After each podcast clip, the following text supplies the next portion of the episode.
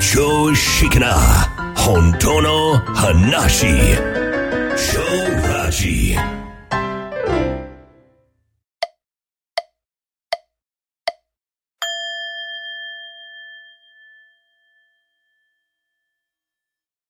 はい、こんにちは。超ラジの足立です。はい、同じく秋です。はい。えー、先日ね、ランランさんゲストに来ていただいて、はい、えー、究極の安上げの中でと。うんうん、ね、これ実際、まあ、ずっとこう、ドラマの中でうん、ね、苦しんでた方がですよ、はい、えー、丸4年で、ほぼうん、もう自己調の手前まで来てると。うんうん、はい。えーそのね、なんかやっぱり風景の変化っていうのがうん、伝わったらいいなと思います。そうですね。ううんん、でもね、十分伝わったと思います。ね。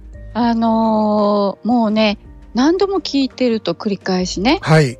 うん、あの、こう聞いてると、聞いてるだけで瞑想状態になりますみたい なね、それぐらいのね、あの、ご感想とかをね、いただいたりしているので、そうやね。はい、うん、本当に。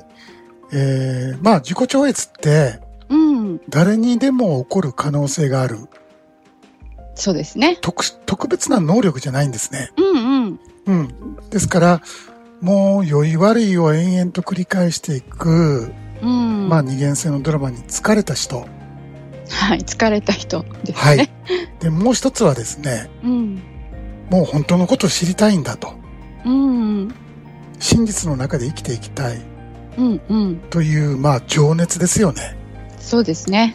この二つがうん、合致していると、うん、これがね、淡々とやる原動力になるんですよ。うん、そうですよね。そう。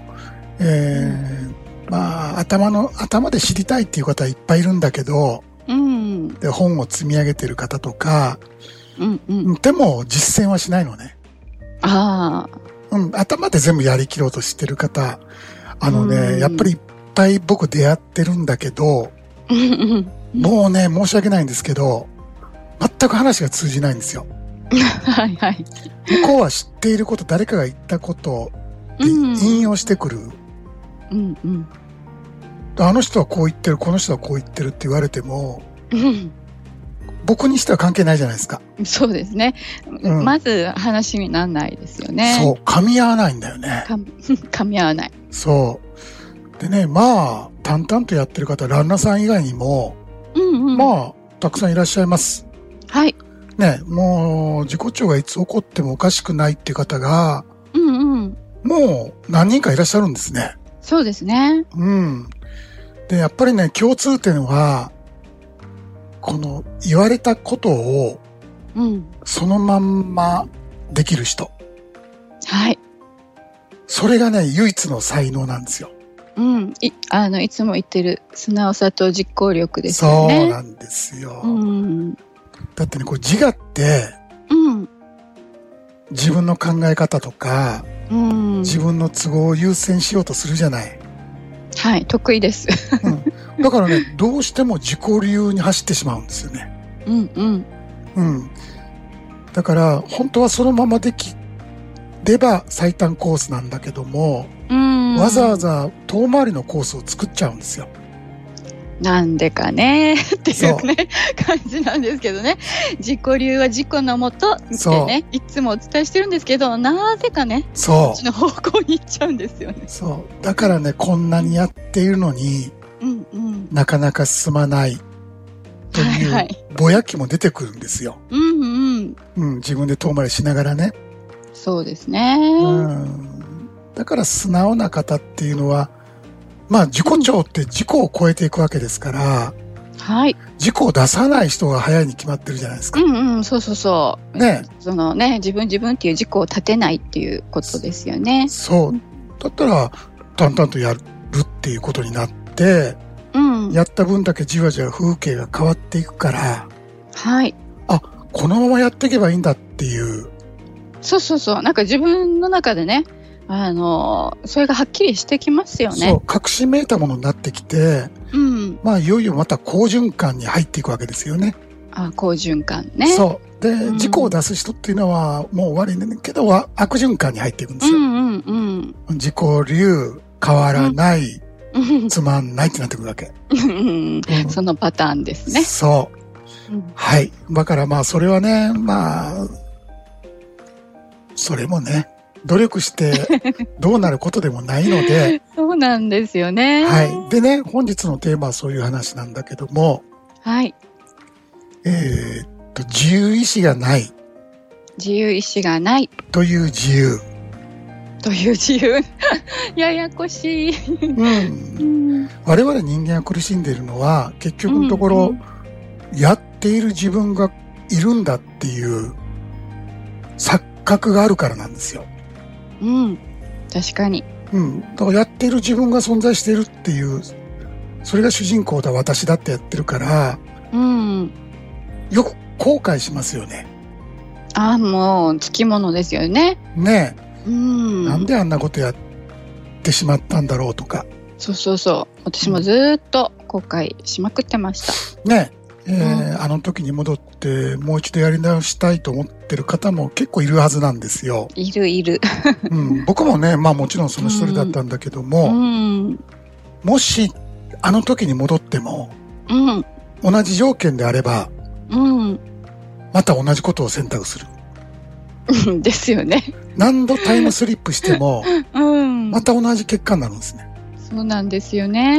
うん、これなぜかというと、うん。そもそも何かができるような主体っていうのは、そもそも存在してないんですよ。主体がね。うん、。そううん。う。例えば、その、会社員の方がですよ、うん。お昼休みに食堂に行って、はい。いろいろ悩んだ末に、カツ丼を注文する。やっぱりカツ丼。うん、まあ、よくある日常の風景。別に唐揚げ定食でもいいんですよ。うん。う。うんん、でね、誰が食堂を選択して、うん。その食べるところを選択して、うん。誰が悩んで誰がカツ丼に決めたのか、うん。もちろんこの私じゃないでしょうかって、まあ、ドラマの中では主人公は言います。うん。普通はね。そう。でもね、実際は、何もかもが自然現象なんですよ。うん。いやー、びっくりしそうま。すよね。うん。すべて起こっているはい。すべて起こっている。そう。でねドラマの中では考えてる自分が主人公なんだけどもう、んうんうん。ドラマを超えた実装ではですね、はい。思考は全て現象なんですよ。うんうんだから、食堂に行こうとか、うん。あそこに行こうとか、活動にしようとか、うん。うん。そういう思考っていうのは考えたわけではなくて、うん。浮かんできたんですよ。うん。か、勝手に浮かんできたんですよね。そう。ですから、1日6万回浮かんでくるわけですよ。ねえ、もう、すごいですよね。そう。だから、心臓は10万回鼓動して、うん。脳は6万回考える。すごい。だから体の器官がそれぞれの仕事をやってるだけなんですね。うんうんうん。だから常々体が体をやっているってはい。言っています。はい。それだけなんだよって。うん。うん、ですから自由意志というのはこの私が存在するという錯覚から生まれた観念なんですね。うん、うん。その言。葉自体が。はいはい。うんえーじゃあ何もしないんでいいんですかってよく言われるんだけども、本当にね、 そう、の質問多いですよね。まず言われ。れるね、うん。ううん。ん。そう言ってるんではなくて、うん。そもそも何かができるような自分なんて存在しないんですよと。 うん。何もしないんでいいんですかって。 いや、何かができるようなあなたはいないんだよって言ってるわけですよ。うんうんうん。でもね、ここ、わかんないんですよね。。いやわかんないいんでもいいんだけ ど。うん、何それってなっちゃいますもんね。そうう。んうんまあ、我々のこう人生というドラマ、うね、ん、うん。私が存在するという体ではい。展 開していくわけですから、手でね。うん、まあ、ドラマの中では、うん、自由視があると思ってやっていけばいいわけですよ。そうそうそうん、それはもうそれでいいわけなんだけども、う。うんうん。た、だ自己超越が起こってうん。実相を見てしまえばはい。自由視があるという苦からは解放される。あ、こく、苦しみですよね。そう。うんうん。そういう私がいるっていう苦しみだよね。うん、そうそうそう。やっぱりね、最初にね、おっしゃってたように、私がいるってなると、やっぱり私があんなことしちゃったとかね、そあんなことしなければとかね、う。うん。もうそういう苦しみっていうのがついて回りますからね。未来も不安でしょそうそうそう。私どうなるんだろうみたいなねな。そう、何をすればいいん私だろう。どうしたらいいんだろう。そうそうそうそうう。んうん。うん。だからね、宇宙が宇宙をやっているだけ、うんうん。全くどうしようもない。はい。これが安心感であり、うん。本当の自由なんですよ。おーだって、うん。そうじゃないはい。あ宇宙があって宇宙をやってるんだと。うん。その宇宙こそが本当の自分であり、うん。もう一つ言うとその宇宙まで超えてしまった意識、うんうんうん。すべてが宇宙すらその意識の中にあるという意識ですよね。はい。まあねもう途方 もない話になっちゃいますよね。うん、それがね、うん、もう頭では絶対無理なんで、うんうん。そこへ入っていかんとあかんない。そうですね。それ以外に方法がないんですよ。うん。ないです。知る、知るっていうのは知識ではないってことうですんよね。うんうん。うん、だから、本当の自分は一体誰なのか。